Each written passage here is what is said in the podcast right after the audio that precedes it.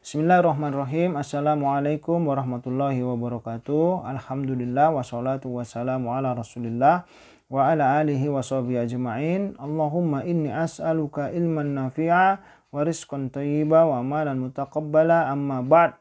Perkenalkan nama saya Ido Febriandi Kawiba, saya founder Jara Consulting yaitu perusahaan konsultan bisnis dan manajemen bagi para pengusaha muslim yang kami mempunyai misi membantu para pengusaha muslim agar mempunyai bisnis yang bertumbuh. Dan tidak hanya bertumbuh, dia bertumbuh dengan kokoh dan tidak hanya kokoh tapi mudah dikelola. Sehingga pada saat ingin mudah dikelola tentunya atas izin Allah kita membutuhkan tim yang handal. Dan pastinya karena kita pengusaha muslim seharusnya kita terus menerapkan syariat Allah di semua kegiatan di semua kegiatan kita termasuk kegiatan bisnis kita sehingga semoga mengundang ridho Allah, mengundang keberkahan dari Allah Subhanahu wa taala sehingga bisnis kita bisa bermanfaat lebih baik, lebih luas, lebih besar ya sehingga dengan itu kita bisa mendapatkan manfaat tidak hanya di dunia dan juga bisa kita dapatkan manfaat di akhirat. Baik, dengan misi itu kita berikhtiar ya, kami berikhtiar untuk uh, mencapai misi itu dengan salah satunya membuat audio podcast ini audio podcast Amazing Muslim Entrepreneur yang insya Allah berisikan tentang hal-hal yang bermanfaat bagi pengusaha muslim. Yang di episode kali ini kita meneruskan pembacaan buku pasar muslim dan dunia berkelar. Sudah ada di episode 26 untuk pembacaan buku ini. Karya Ustadz Amirul Bait Ta'ala dan uh, di episode 58 ya insya Allah untuk uh, podcast Amazing Muslim Entrepreneur Academy Amazing Muslim Pro ini. Dan sebelumnya kita sudah menamatkan pembacaan buku Kode Etik Musa Muslim karya Ustaz Amin Ubaid Ta'ala. Semoga kita distemahkan eh, agar selalu eh, bisa mendapatkan ilmu yang bermanfaat. Baik, kita teruskan pembacaannya. Kita masuk pada pertimbangan legalitas. Dalam hal ini ada dua hal yang perlu kita perhatikan. Yang pertama, status hukum jual beli barang black market secara syariat. Dalam kajian hukum syariat, selama transaksi itu tidak melanggar aturan syariat, statusnya sah. Masalah administrasi dan pajak tidak mempengaruhi keabsahan transaksi, karena hukum asal jual beli adalah halal dan bukan syarat dalam jual beli objek tersebut harus dipajaki. Allah berfirman, Allah telah menghalalkan jual beli.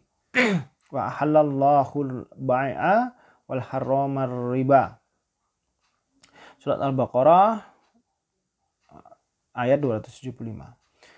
Ketika itu ketika barang itu memiliki manfaat yang mubah, maka barang ini sah ditransaksikan dan hukum jual belinya mubah.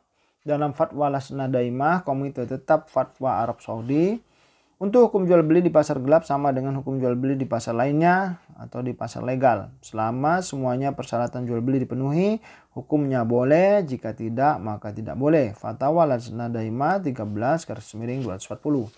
Fatwa yang lain pernah disampaikan Syekh Abdul Aziz bin Bas itu yang perlu diperhatikan dari jawaban fatwa bahwa kami memahami yang dimaksud black market adalah pasar tradisional yang umumnya digunakan masyarakat untuk bertransaksi jual beli hanya saja tanpa melalui bank atau lembaga keuangan lainnya.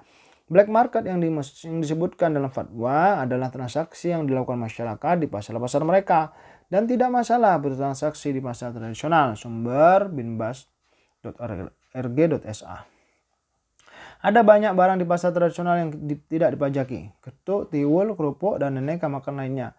Ditransaksikan tanpa tersentuh pajak dan hukum asal melakukan transaksi untuk barang semacam ini dibolehkan. Yang kedua, pertimbangan sisi legalitas. Pada prinsipnya, setiap kaum muslimin memiliki hak untuk menjual barang tanpa harus dibebani pajak. Karena itu, jika seorang muslim membawa barang yang ilegal dalam arti tidak terkena pajak ketika masuk ke negaranya, maka ini sama sekali tidak mempengaruhi keabsahan transaksi. Dan tidak menunaikan apa yang bukan kewajibannya diperbolehkan. Dan pada asalnya membayar pajak barang yang dijual di pasar bukan kewajiban muslim. Akan tetapi apabila kondisi jual beli di pasar gelap membahayakan kemaslahatan banyak orang seperti hasil penimbunan barang atau menjadi celah bagi dirinya untuk ditindak oleh pemerintah, maka tidak selayaknya dilakukan seorang muslim.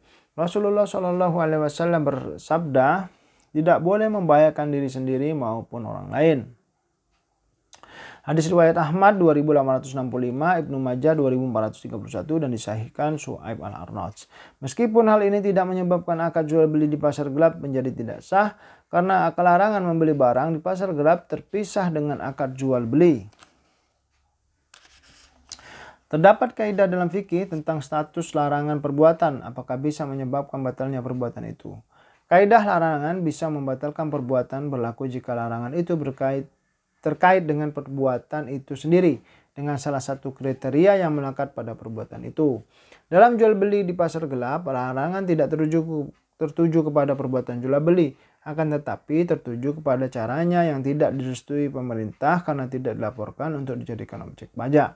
Demikian Allah a'lam. Alhamdulillah kita telah menyelesaikan uh, subbab pasar gelap di episode kedua kali ini untuk subbab tersebut dan insya Allah Selanjutnya kita akan meneruskan membacanya e, di bab harga di pasar. Dengan subbab subbab inflasi tidak mengurangi rezeki. Baik, semoga bermanfaat. Kita tutup audio podcast kali ini dengan doa kafaratul majlis. Subhanakallahumma wa bihamdika asyhadu an la ilaha illa anta astaghfiruka. Assalamualaikum warahmatullahi wabarakatuh.